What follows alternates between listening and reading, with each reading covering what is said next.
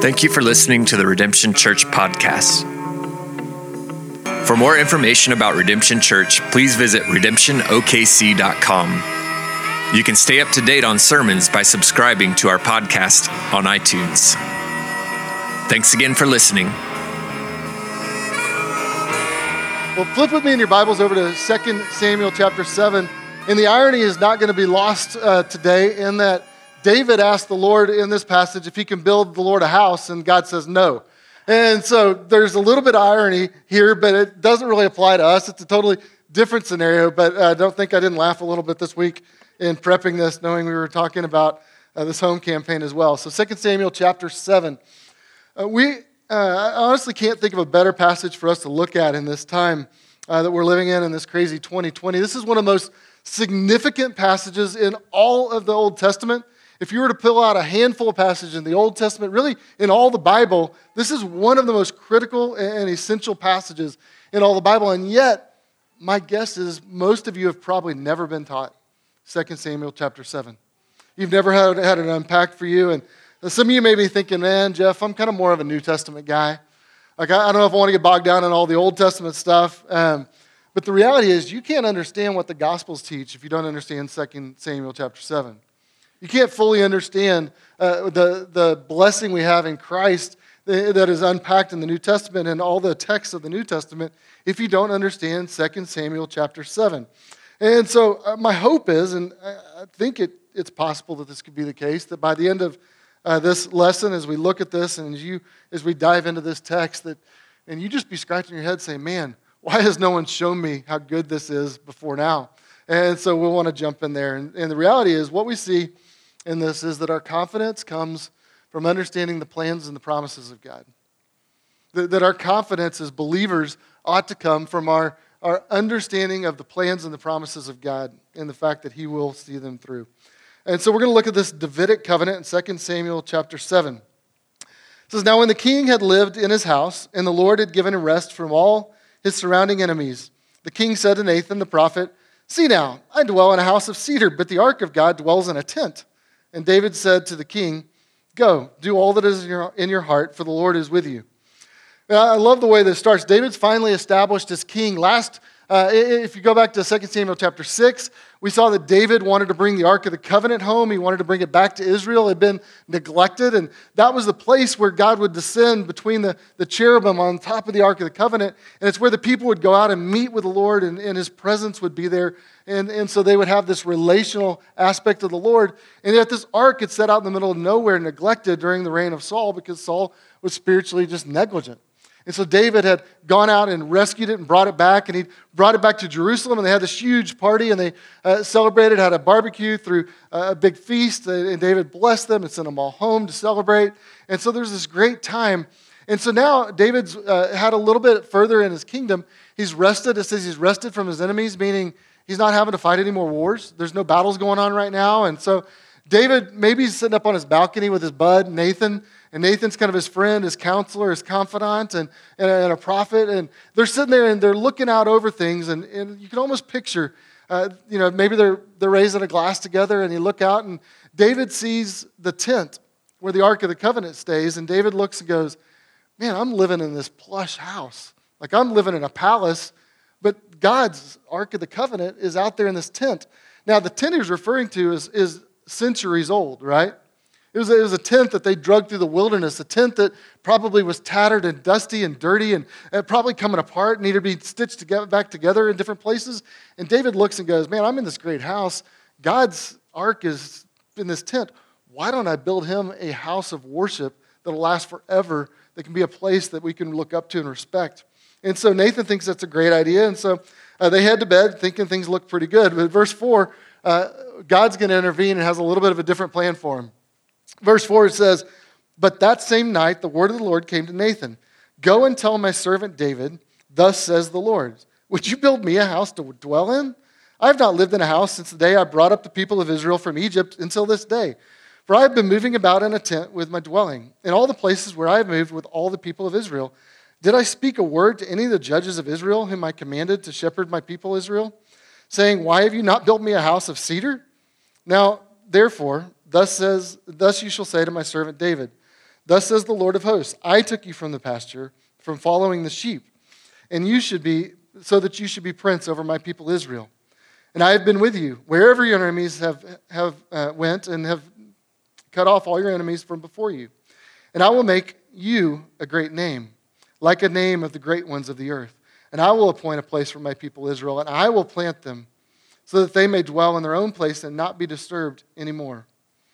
And violent men shall afflict them no more as formerly, for from that time I appointed judges over my people Israel, and I will give you rest from all your enemies. Moreover, the Lord declares to you that the Lord will make you a house.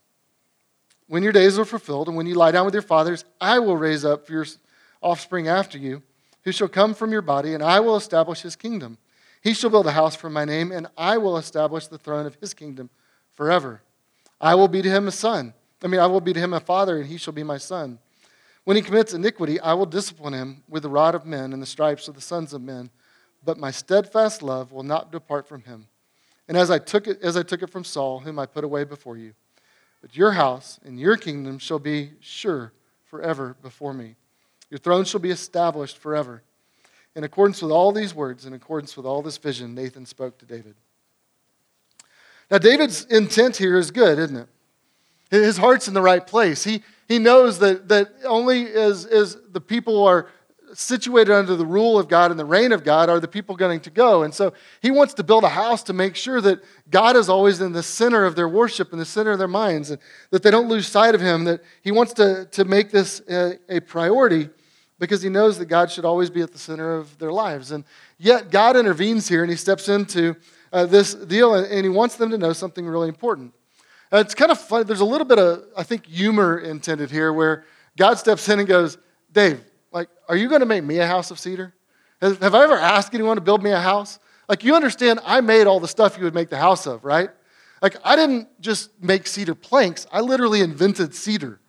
Like, I made the trees. I, all this was my idea. And so you're just going to cut down stuff I created and make me a little, a little place. Do I really need that? And so I think there's some humor here in terms of what God's trying to say. But you also see, you also see some of God's character here. You see kind of this incarnational principle that God likes to be with his people. One of the things God says is in, in all the Israelites' travels, they were always in tents. And you know what? I was in a tent right there with him because I wanted to be with my people. And he reminds them of the kind of God that he is. He says, In all the places where I have moved with all the people of Israel, if they're going to be in tents, I'll be in a tent.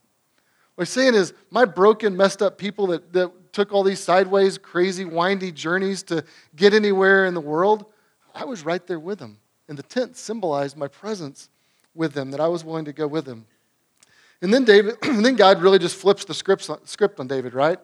He goes, uh, You want to build me a house? How about I build you a house?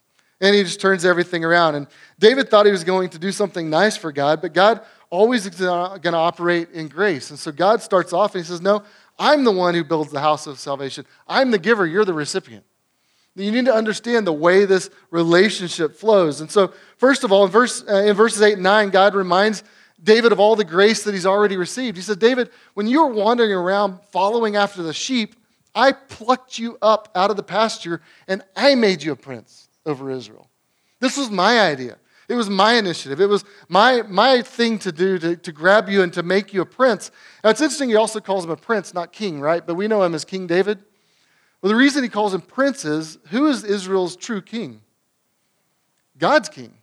And so David is a prince under God, representing that as a servant to people. You notice he says to Nathan, he says, Nathan, tell my servant David. Now, that's a title of honor, but it's also reminding David, hey, I'm the king over all kings. I'm the Lord over all lords. You're my servant. You're my prince. You come underneath me. And so he reminds David of all the good he's done. He said, Look, in all these things, like I've taken care of you. I've run, uh, run out your enemies. I've situated you on a throne. I've given you rest from, from battle. I've provided for you all the things that you have. So he points back to the grace David's already received. And then he turns in the next verses and he points to the grace David's going to receive, the future grace that David will have. He says in verse 11, The Lord declares to you that the Lord will make you a house. And don't you love that? David's sitting around on the, on the balcony with Nathan going, Hey, why don't, I, why don't I build God a house? And God interrupts and goes, uh, Time out just a second. Uh, how about I make you a house instead? And he's going to flip it around. Now, there's a little bit of play on word here, words here because house can have a couple different definitions, right? House can be a physical structure, it can be bricks and mortar, uh, but a house can also be a, a line, a, a, line of descendants, a lineage. It, it can also be a dynasty.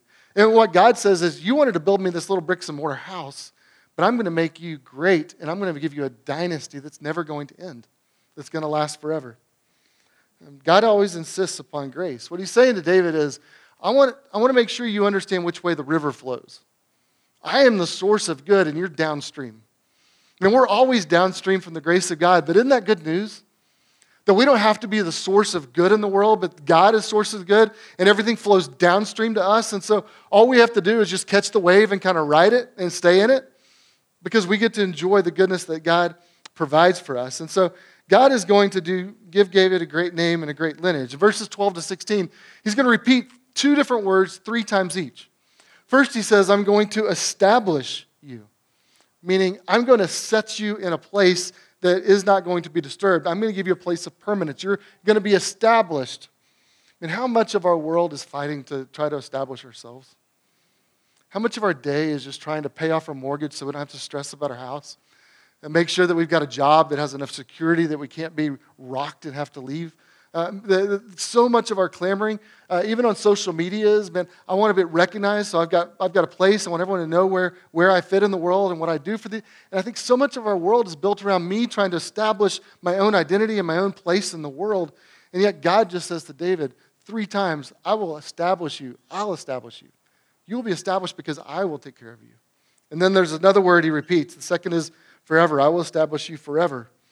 Meaning uh, that when I establish you, and you're not on shaky ground. You're not gonna, you're not gonna waver, you're not gonna fall. And so I will establish the throne of David forever, he says. Now let me ask you this.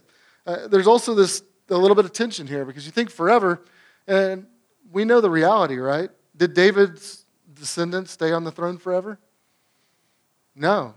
It went for several centuries. They had a good run, but eventually it petered out. They were no longer on the throne. And so there, there ought to be a little bit of tension there, which is why I think God was also realistic. You notice what, uh, what God said in, uh, here in the passage where he says, uh, But when he departs or when he commits iniquity, I will discipline him with the rod of men and the stripes of men. Saying, I, I know your descendants are not going to be perfect. I mean, you're, you're going to blow it, your kids are going to blow it, and their kids are going to blow it. It's going to get worse and it's going to get worse. Um, and yet, God says, when that happens, I will have to discipline them. So, how well did David's descendants do? In many ways, they, they were a tiny nation, and yet they reigned over a whole region for a, a long amount of time. And in that, they, they, had, they had a pretty good run. They, they had a pretty remarkable run. But here's what we know David, in just a few chapters, is going to have his Bathsheba moment, right? Solomon has hundreds of Bathsheba moments as you get into the descendants, as they follow through the line, you just see it tends to get worse and worse and worse. And they begin to split. The nation goes civil war. They begin to get divided. And it's not too long before they're taken off into exile. And there's no one here on the throne. So, what happened? That mean God's promises failed? Does that mean that God, uh, his promise to establish them on the throne forever, didn't, didn't come to pass? Well, the Israelites honestly are left wondering. It's a question that they begin to have. And you look at the Psalms, you look at the prophets, you look as things begin to move forward, that they begin to look back and go, well, how, do, how is God's promise going to be fulfilled? How, how is this going to happen? Did God abandon us? Has he, has he ditched us? And we're going to see that he, that he hasn't, but we're going to need to understand how to understand this passage clearly. So go back just a minute. When he says, because uh, there's a couple important points I want to mention here. In verse 14, God says to David, I will be to your son, I will be to him a father, and he shall be as my son. The saying is there's a relationship here. There's relationship, and as even though he's the son of David, he'll also be the son of the Most High. Even though he's the son of you by, by the flesh, he's going to be my son by choice. And so you see that your son will also be my son. But he also says, I will never withdraw my steadfast love from him. Steadfast love, there's a special word there that's called that's hesed. And it's a covenant word. It's a word that means God's covenant promise that he will never withdraw his love from you. And so when he, when he says that, that I will never withdraw my hesed or my steadfast love, my, my loyal love, my grace from you, he, he's saying, I will always be there for you, and I will never depart. Now, here's what's important as we, as we begin to think about this God's promise won't fail, but we've got to understand this text rightly. And in some ways, there's, there's kind of a dual, under, a dual meaning that we see here. And so there's an immediate meaning and then there's an ultimate meaning. And what you see is the prophecy that God's making about his grace to Solomon projects through Solomon all the way to Jesus. And so maybe think of it this way think of it like when you drive from here and you head out to Colorado. Um, man, don't you want to go? Like I say that, I'm like, oh, could I go soon? But you're heading out through the panhandle and it's really flat, right? And so you get out there and everything's flat and everything's flat. And then you get to a certain point and you see something start rising up out of the ground off in the distance. And you see, you see the mountains start to rise. And, and immediately you think, oh, we're almost there, right? And then how long does it take to still get there? You know, you're still hours away. And so those mountains that everything looks like they're right in front of you still take hours to get there. And then they also look like there may be one or two big peaks there in the mountains. And then you get there a little close and you realize, man, there's multiple peaks that are on, on, uh, on display here, and some of them are hundreds of miles apart. And so the distance is sometimes hard to see when you're far away. That's what's happening here. As you look at this text, and uh, David and, and everyone and the Israelites looked at that and said, Well, God, I don't understand. You said that that you said that David's line would never end, and yet it looks as though it's ended. And what God says is just wait, there's one that's coming. And this becomes the source of messianic hope that they begin to look for a Messiah that's, that's to come. And so they begin to cry out. And that's why they're asking, Are you the one that is to come? Because they know that eventually God's promises have to be fulfilled. Jeremiah 29 11 says, For I know the plans I have for you, declares the Lord, plans for goodness and not for evil to give you a future and a hope. Friends, can I tell you that verse is not about the American dream of prosperity, health, and wealth? That verse is not about your dating life. I hate to tell you.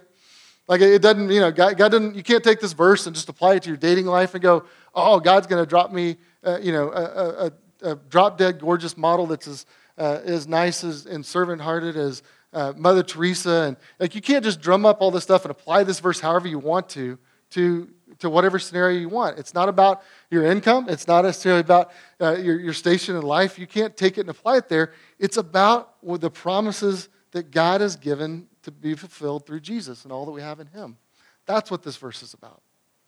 And so, so often you'll see this one taken out of context, but here's what you need to understand God, in His covenants, is committing Himself to bring a forever kingdom through the lineage of David's descendants. He says, David may lie down in death, but God will raise up his seed. Meaning there, there's no way God, uh, the, the, there's nothing that can get in the way of God's plan. Verses, uh, verses 12 and 13, death cannot destroy it. Verse 14 and 15, sin cannot block it. Verse 16, time cannot exhaust it. There's nothing you can do to thwart the plan of God. You notice in this passage when I was reading, did you notice how many times it says, I will? Over and over and over. It just sounds redundant, where God just says, uh, I took you up. I've been with you. I've cut off your enemies. I will make you a great name. I will appoint a place. I will plant a people. I'll give you rest. I will make you a house. I will establish your kingdom. I will establish your throne. I will be to him a father. I will discipline him. I will never take my steadfast love from him. Um, who's the one driving the action? Is it confusing at all? No, right? I mean, God just says, let me just beat you over the head with this. Make sure you get it. Let me make like, I'm going to beat this horse dead. Make sure you understand I'm the one that's going to do this. All this depends on me. My promise is inevitable and nothing's going to get in my way. That's good news for us, isn't it?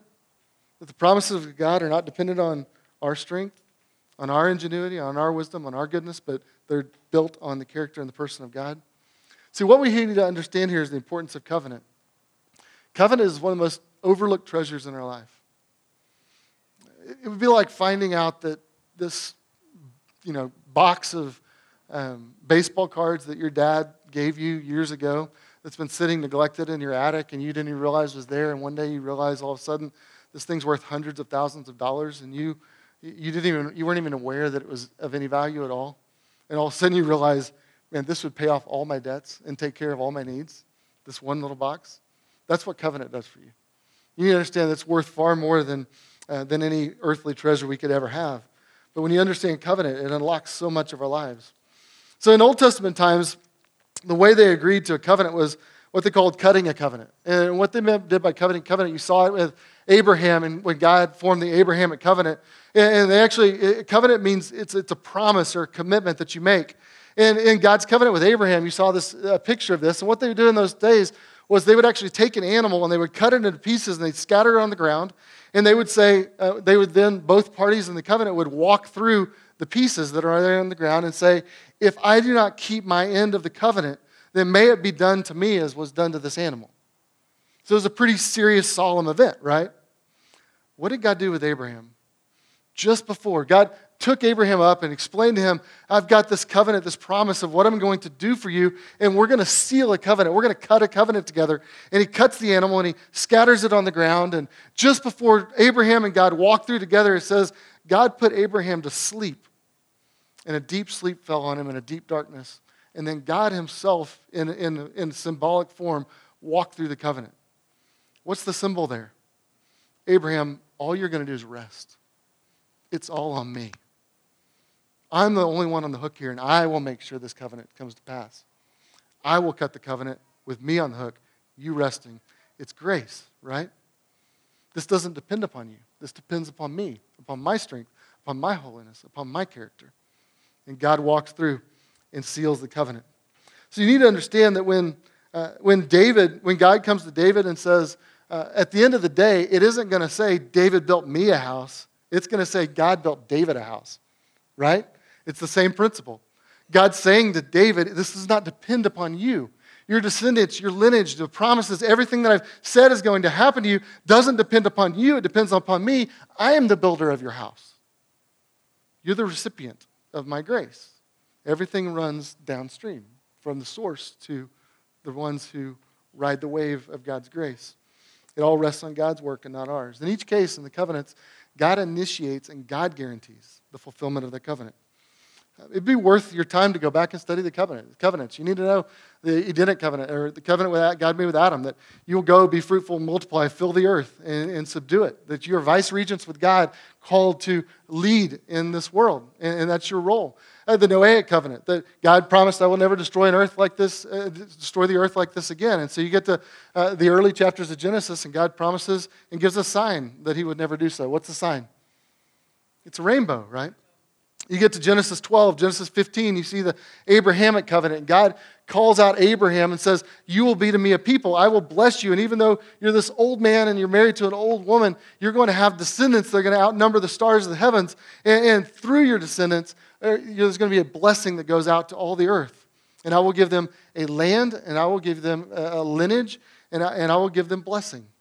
And so there's land, seed, and blessing given to Abraham, and God cuts the covenant with Abraham and says, This will be so for your people.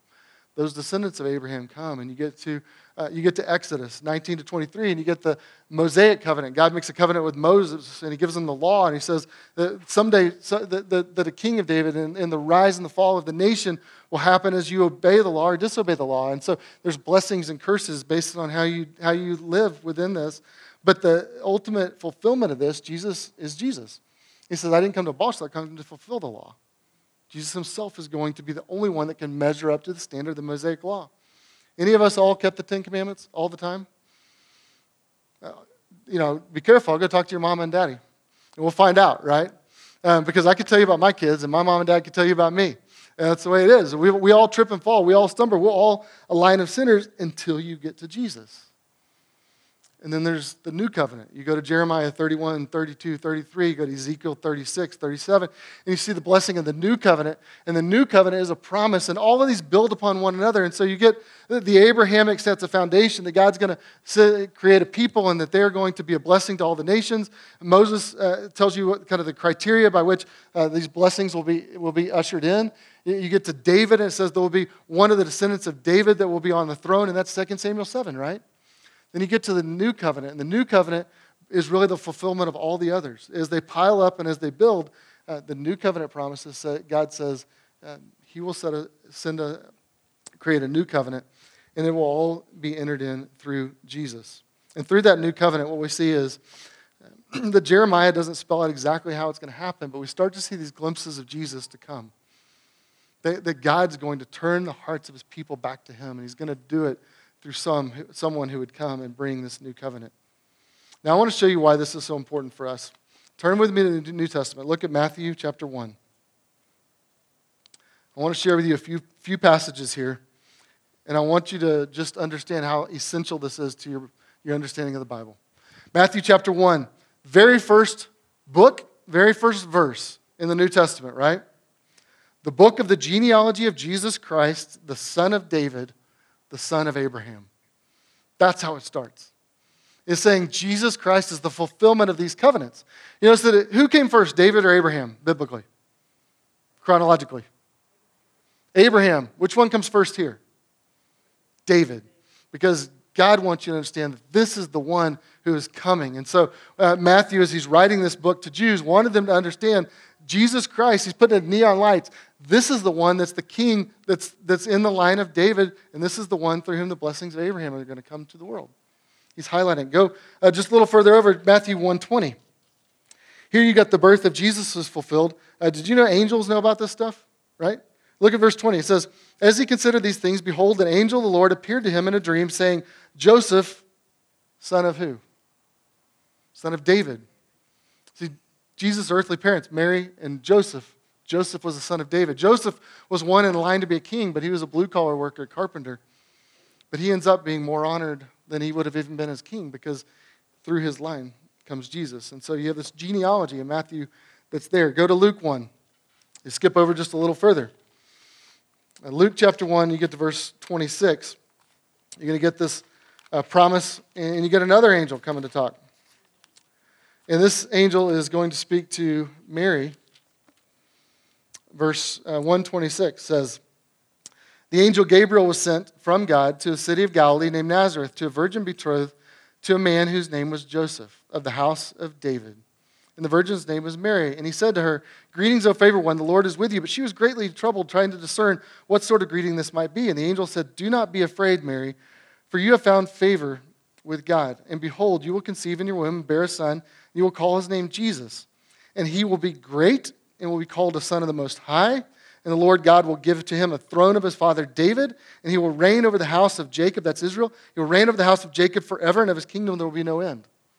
He's quoting 2 Samuel 7. Do you catch how many of the phrases come straight out of 2 Samuel 7? That he will be a son of the Most High. He will be a throne that will last forever. He will be a son of David, who's also a son of God. And so the angel is saying to Mary, this is the fulfillment of that prophecy. Um, he's both the son of the Most High and the son of David. This is perfect union between divinity and humanity. This is who Jesus is. He's the fulfillment of the promises that came to David. Romans 1.